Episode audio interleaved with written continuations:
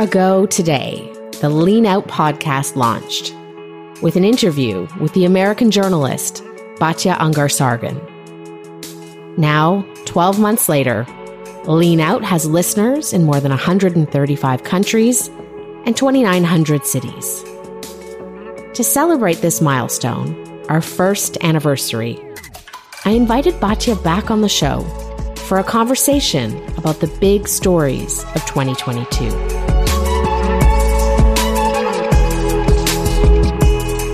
Batya Ungar Sargon is deputy opinion editor at Newsweek and the author of Bad News How Woke Media is Undermining Democracy.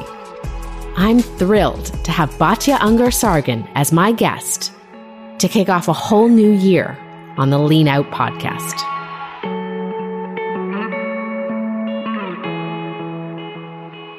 Batya, welcome back to Lean Out.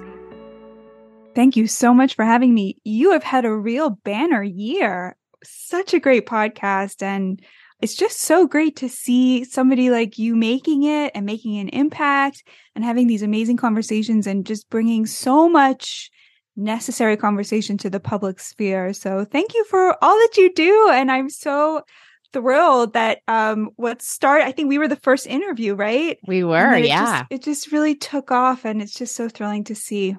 Well, thank you so much. And, you know, it's great to have you back on. We did kick off this podcast with an interview with you about your book, Bad News. And that episode remains the most popular episode out of 63 episodes oh, wow. so far. So great to have you back on.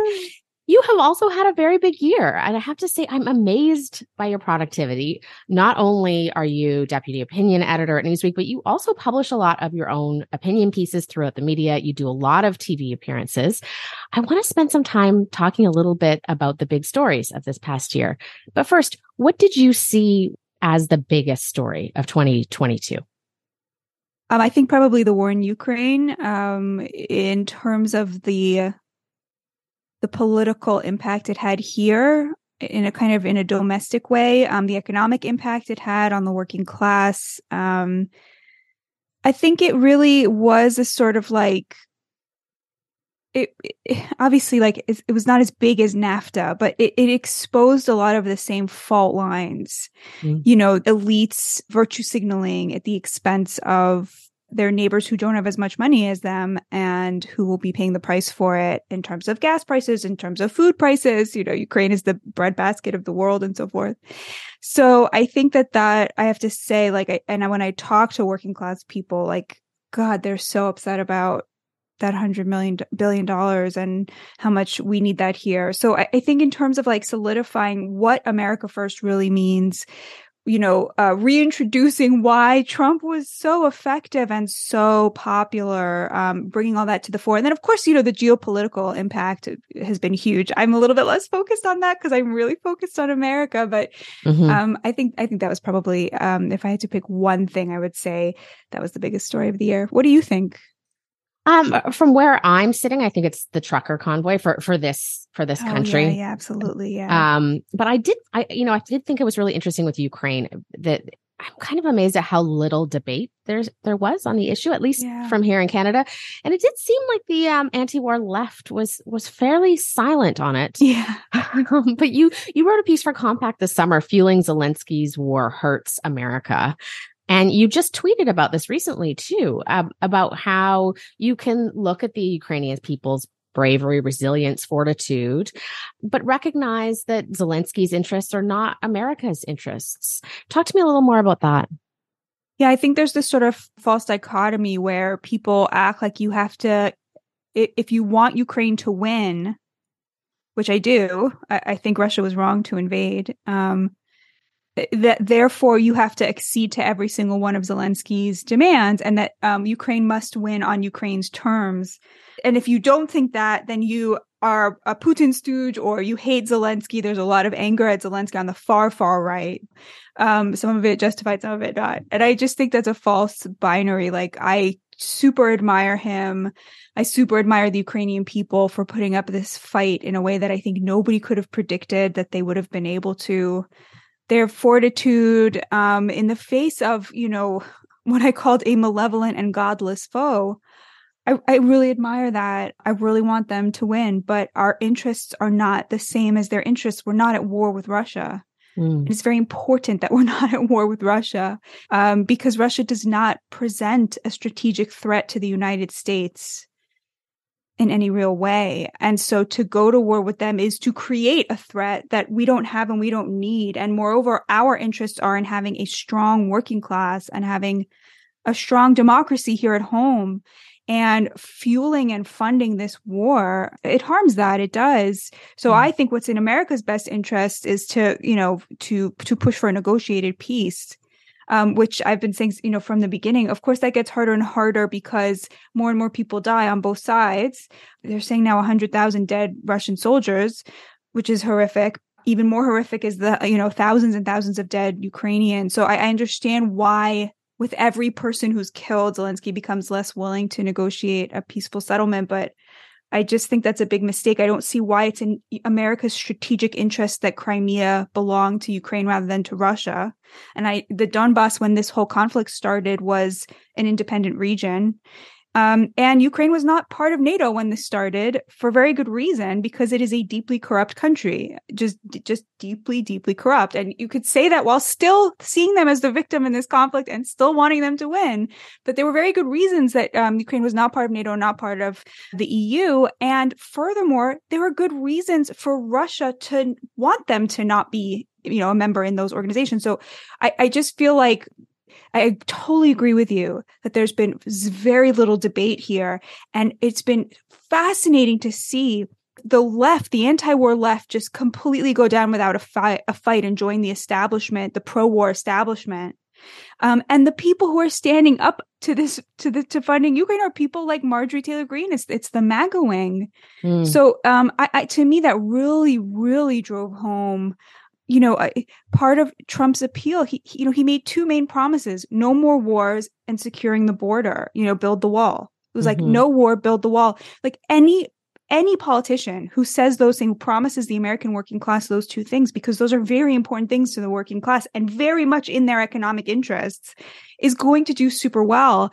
And unfortunately, it, it just seems like you have to be a crazy person like Trump in order to understand that because the political situation in America is such that there is very little debate about war. Um, you turn on CNN and MSNBC and Fox News, and on the topic of Ukraine, there's no difference in how they cover it, and that mm. that's a big tell.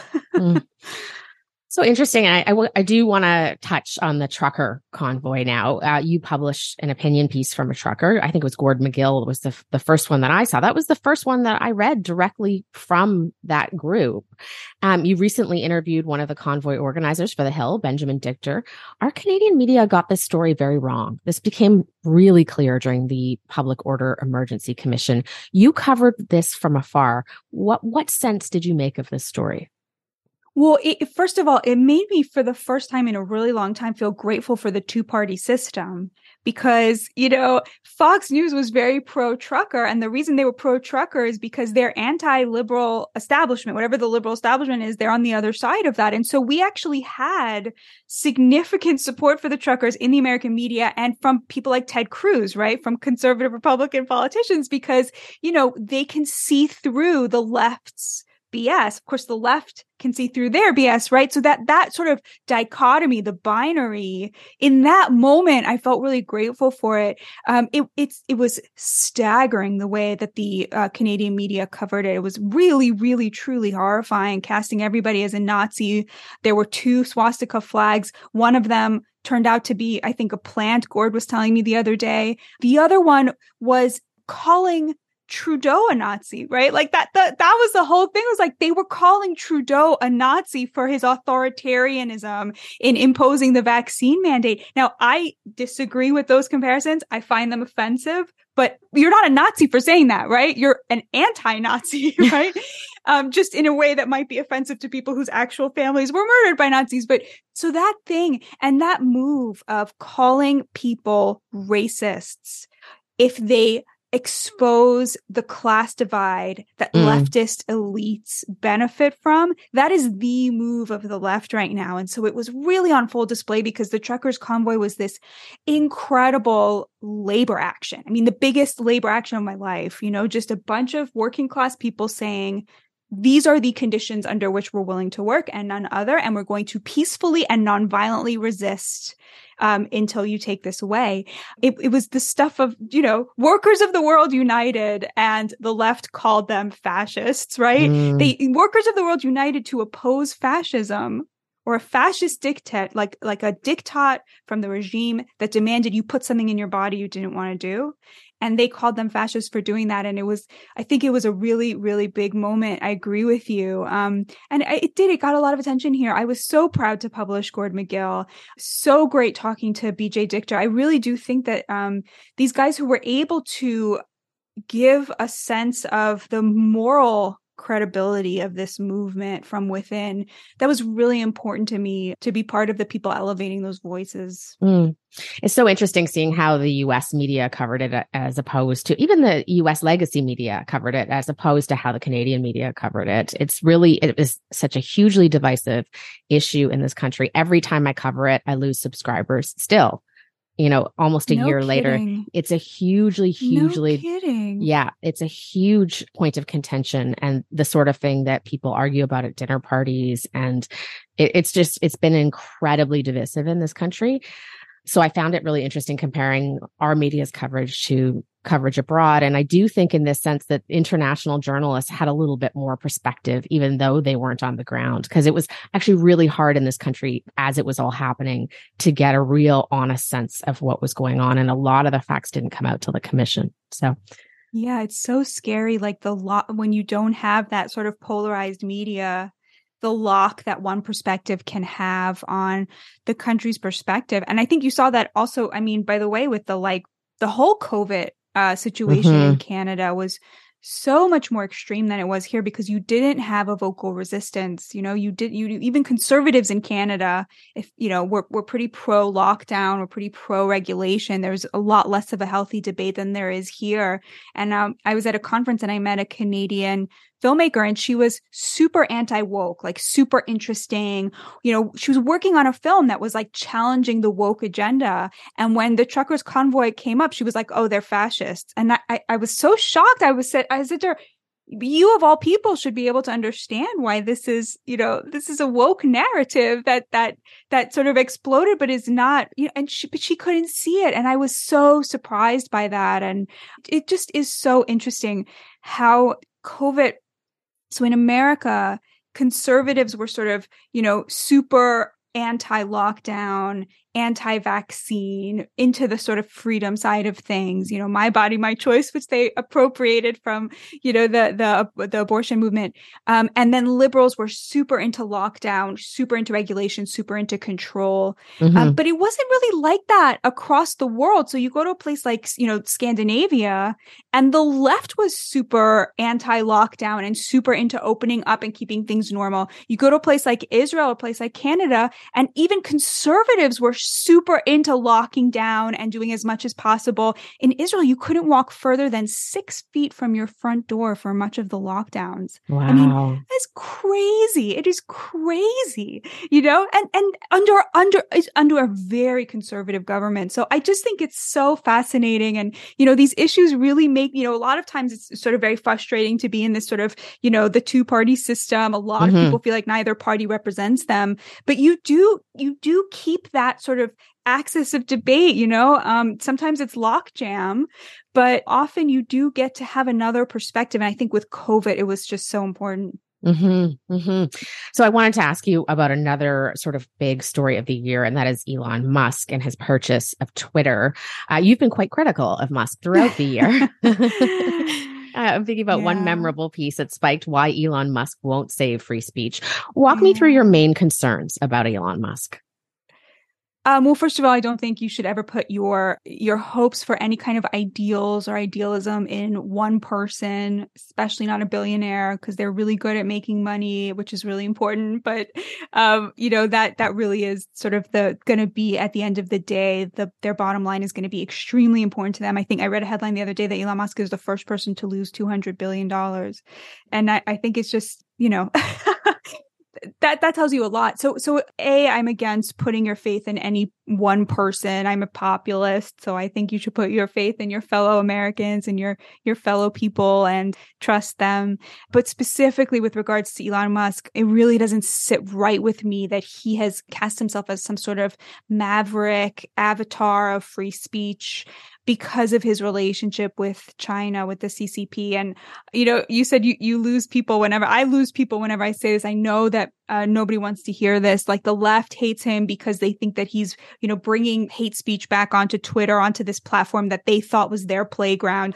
And the, the right, you know, they love him because he gave them back their voice on Twitter. And, and I understand why that's important. I mean, the censorship of conservatives on Twitter in under the old regime was deplorable. It was, it was terrible. And you could see how dumb leftists got because they never had to hear from people they disagreed with. I mean, just over the last five years, they got so much dumber because if you're not constantly challenging yourself and hearing how the smartest people who disagree with you think and what the arguments they're bringing marshaling to their side, you're mm-hmm. screwed. I mean, you're screwed because yeah. you just end up sitting there like getting high on your own supply, you know, like sure that you're the, anyway. So I totally understand that. I think in Twitter, on Twitter, the stuff he's done to Twitter has been actually really good. Like I love seeing verified people who are just normies. I love seeing that. You know, I think bringing back Trump was really important, although I lost a bet and now I owe Charles Love a steak dinner because I was sure that within 24 hours Trump would have tweeted, which of course he can't because of his contract with Truth Social. But um, Elon Musk is the he's been the number one person to benefit from China's largesse in America. His entire supply chain for every Tesla runs through China. Every Tesla battery is made in China. He his entire fortune is bound up with the CCP, which of course is a repressive, genocidal, autocratic regime that does not believe in free speech. So I I just I just think it's a matter of time before the word Uyghur, for example, is shadow banned on Twitter. He's never said no to the CCP. He actively cheerleads for them, both here and there. He issues groveling apologies when they're unhappy with him. You know, somebody like that he built a, a, showroom for Tesla in the Xinjiang region, which is where they're committing genocide against Uyghur Muslims. There's a million Uyghur Muslims in detention centers and concentration camps where they are routinely gang raped. And so it's just, I just feel like, what is the point of being a billionaire if you can't tell China you can't do genocide, right? It, but it was when he went beyond that, he sanctioned the genocide. It's not like there's a lot of rich people who want Teslas living in Xinjiang. To me, all of this stuff is just really problematic. And, you know, when he goes on saying prosecute Fauci, anti lockdowns, he loves tweeting this stuff on Twitter. I mean, what about China's COVID zero policy? You know, he never accidentally says anything negative about the CCP. I frequently tweeted him and say, well, what do you think about how China handled that or this? Or it just, he'll never reply. Um, somebody once asked him about it on a, on a Twitter spaces. He was instantly saved from having to talk about it by his handlers. So I, I just feel very suspicious of the, the kind of the desire to be this kind of avatar of, of free speech. Um, I'll just say quickly, I, I think he, he, he's dealing with three sort of competing imperatives. On the one hand, he wants Twitter to make money, he wants it to be a profitable business. He sunk $44 billion into it. A lot of that was his own fortune. And Tesla sort of on the downswing. It's losing value really quickly as it loses that sort of, you know, first to market share that it had in terms of the um, electric car uh, industry. Um, a lot of people think that it, Tesla is losing all of this value because he's tweeting, but I, I think it's the opposite. I think that he turned to Twitter as his next venture because he saw this coming down the road. I think he's a really smart businessman. So, you know, he wanted to turn a profit. He also wanted to have more free speech, which I really respect about him. But of course, those are in tension with each other, right? Because swastikas, for example, are protected speech under the First Amendment. Nobody's going to advertise on your platform if it's full of swastikas, right? So those two imperatives already conflict with each other. And then, of course, there's the third imperative, which is his sort of Trumpy need to be in the headlines every single day and his love of owning the libs, his antipathy for the mainstream media, a lot of which is justified, but that definitely is going to get in the way of both being a free speech platform, because if you are the owner you don't get to be a player as well, right? And then also in terms of making a profit. So I think for all these reasons, you know, his you see sometimes he'll he'll sort of descend into um, very personal vendetta behavior in terms of how he rules. He'll kick people off who just bother him, right? So it just you know don't put your eggs in a person's basket. Don't rely on a billionaire to save you. Like we can only save ourselves. Is kind of to me the the lesson here. Mm. I do I do want to spend a moment on the media, which we we talked about at length last time. And uh, there's a moment that epitomized where we're at with the media right now for me. Um, this is when Lee Fang published that big scoop with the Intercept on the DHS plans to police online speech. Now, much of the journalism class's takeaway was that Fang is a terrible person because he went on Tucker Carlson right. to talk about it. What do you make of that reaction? I mean, you're a lefty, you go on Tucker. I'm not sure that everybody understands that there's a huge Democrat audience for that show as well. How do you think through those those issues that were raised by that? Um, there's there's a lot of bullying in in the left wing journalism space. I think there's the sort of you feel the desperation of people who are understanding at a subconscious level, if not consciously, their own irrelevance.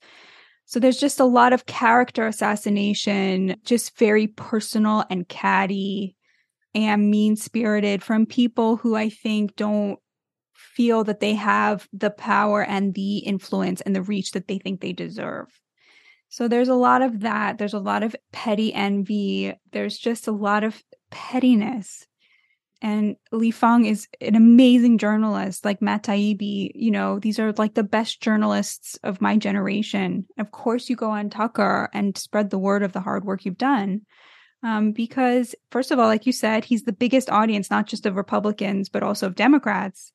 But also, you should talk to everybody. I mean, not everybody. There are limits. I definitely there were people I said no to, you know, in terms of promoting my book. Um, RT stands out as one of them because they were doing a lot of Holocaust denial at one point. And I won't go on a long list of people I said no to, but you don't say no to everybody. But Fox News is solidly in the mainstream. I mean, solidly in the mainstream.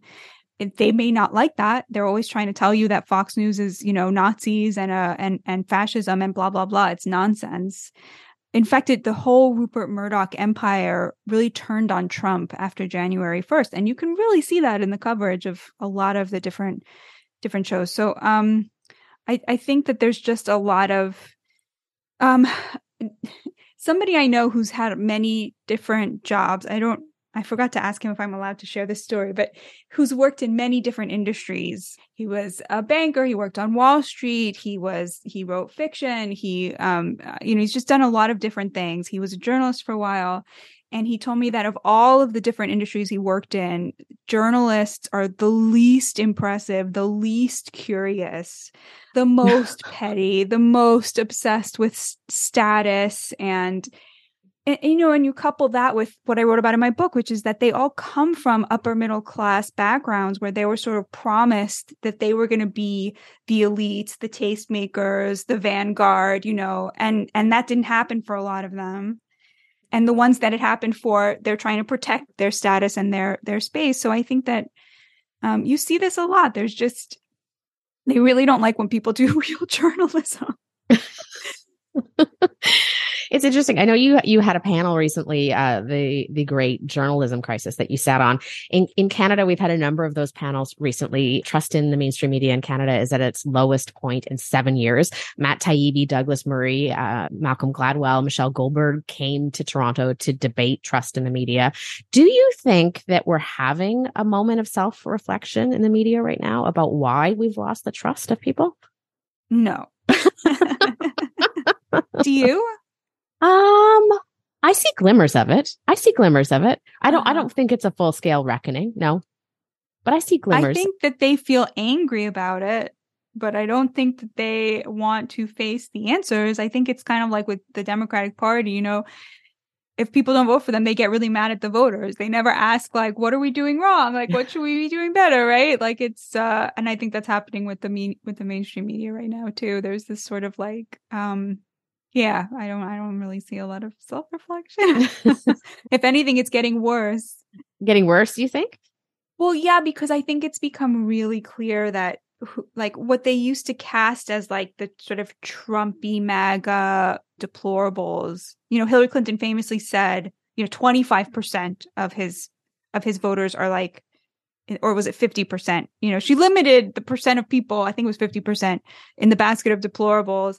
Now I think that they are unconsciously at least it, it seems to me that is becoming clearer and clearer that it's not just 50% of Republicans who think that the left has gone too far, who oppose open borders, who oppose teaching kindergarteners about, you know, transgender issues and sex ideology, that it's not just 50% of Republicans, it's like 90% of Republicans and 50% of Democrats. I mean, I think that that's really the, the, the thing that's really coming out is that like the normie position, which is like, not racist, not sexist, truly believes that everyone should live in dignity, but thinks that the left has lost its mind, you know, that that kind of classical liberal position, socially conservative, economically protectionist, is way bigger than they might think. And it's mm-hmm. getting harder and harder to ignore that. That that's how I see it.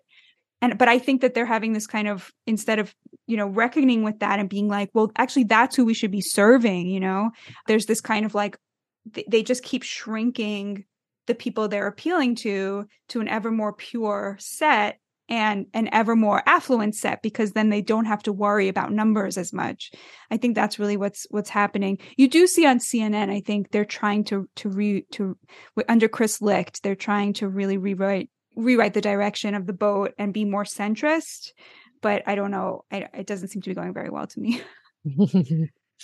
Well, just to close, Batya, I wanted to spend a moment talking about working class politics. Uh, one of the things I love about your work is how hard you strive to seek out and platform working class writers. I'm thinking about someone like Charles Stallworth, the railroad worker, and his work.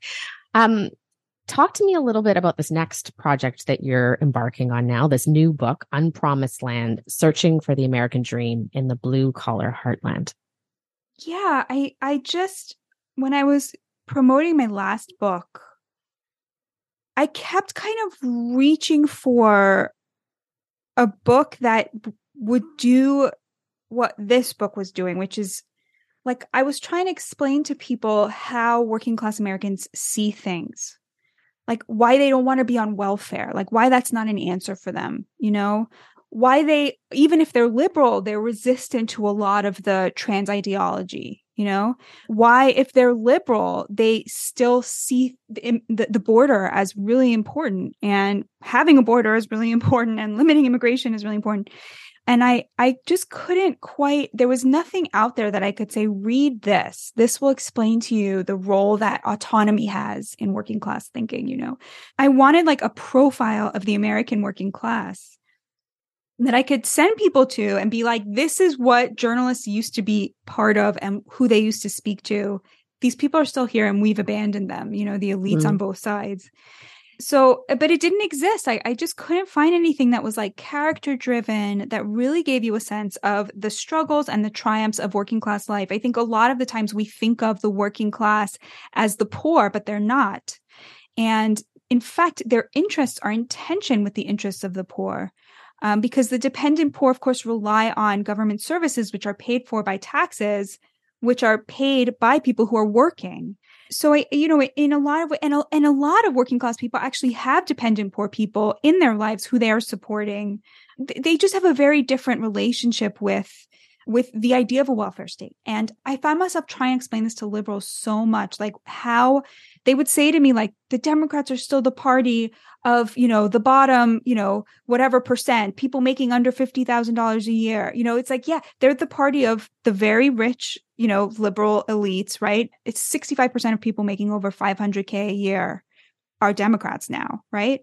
And they're the party of the very poor, you know the dependent poor people who rely on on government services but that you're what about the middle 80% like they really have no one to to, to vote for because I mean, except for Trump, the, the Republicans have always been about the free markets, the trickle down. That doesn't reach them. That doesn't help them. But the Democrats are sort of bifurcated into the sort of the rich and the poor, and that doesn't help them either. And so I really wanted to, a way to explain to people why the way we talk about the economy on both sides is, has erased the most important part of our economy, the most important workers in our economy, the people whose labor we truly rely on to exist. You know, if I didn't go to work tomorrow, like nothing would happen if the entire journalism caste just disappeared. Like everyone would survive, you know? But if like the truckers stopped working tomorrow, we would starve. We would literally starve, yeah. right? Yeah. So I I just that's kind of what I'm trying to do with the book.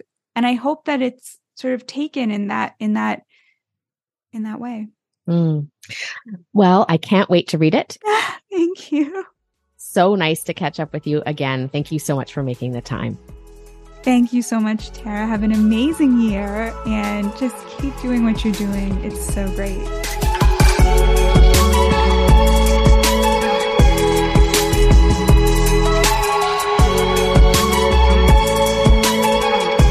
Lean Out is hosted and produced by myself, Tara Henley. If you value independent journalism, please consider subscribing to my Substack at tarahenley.substack.com.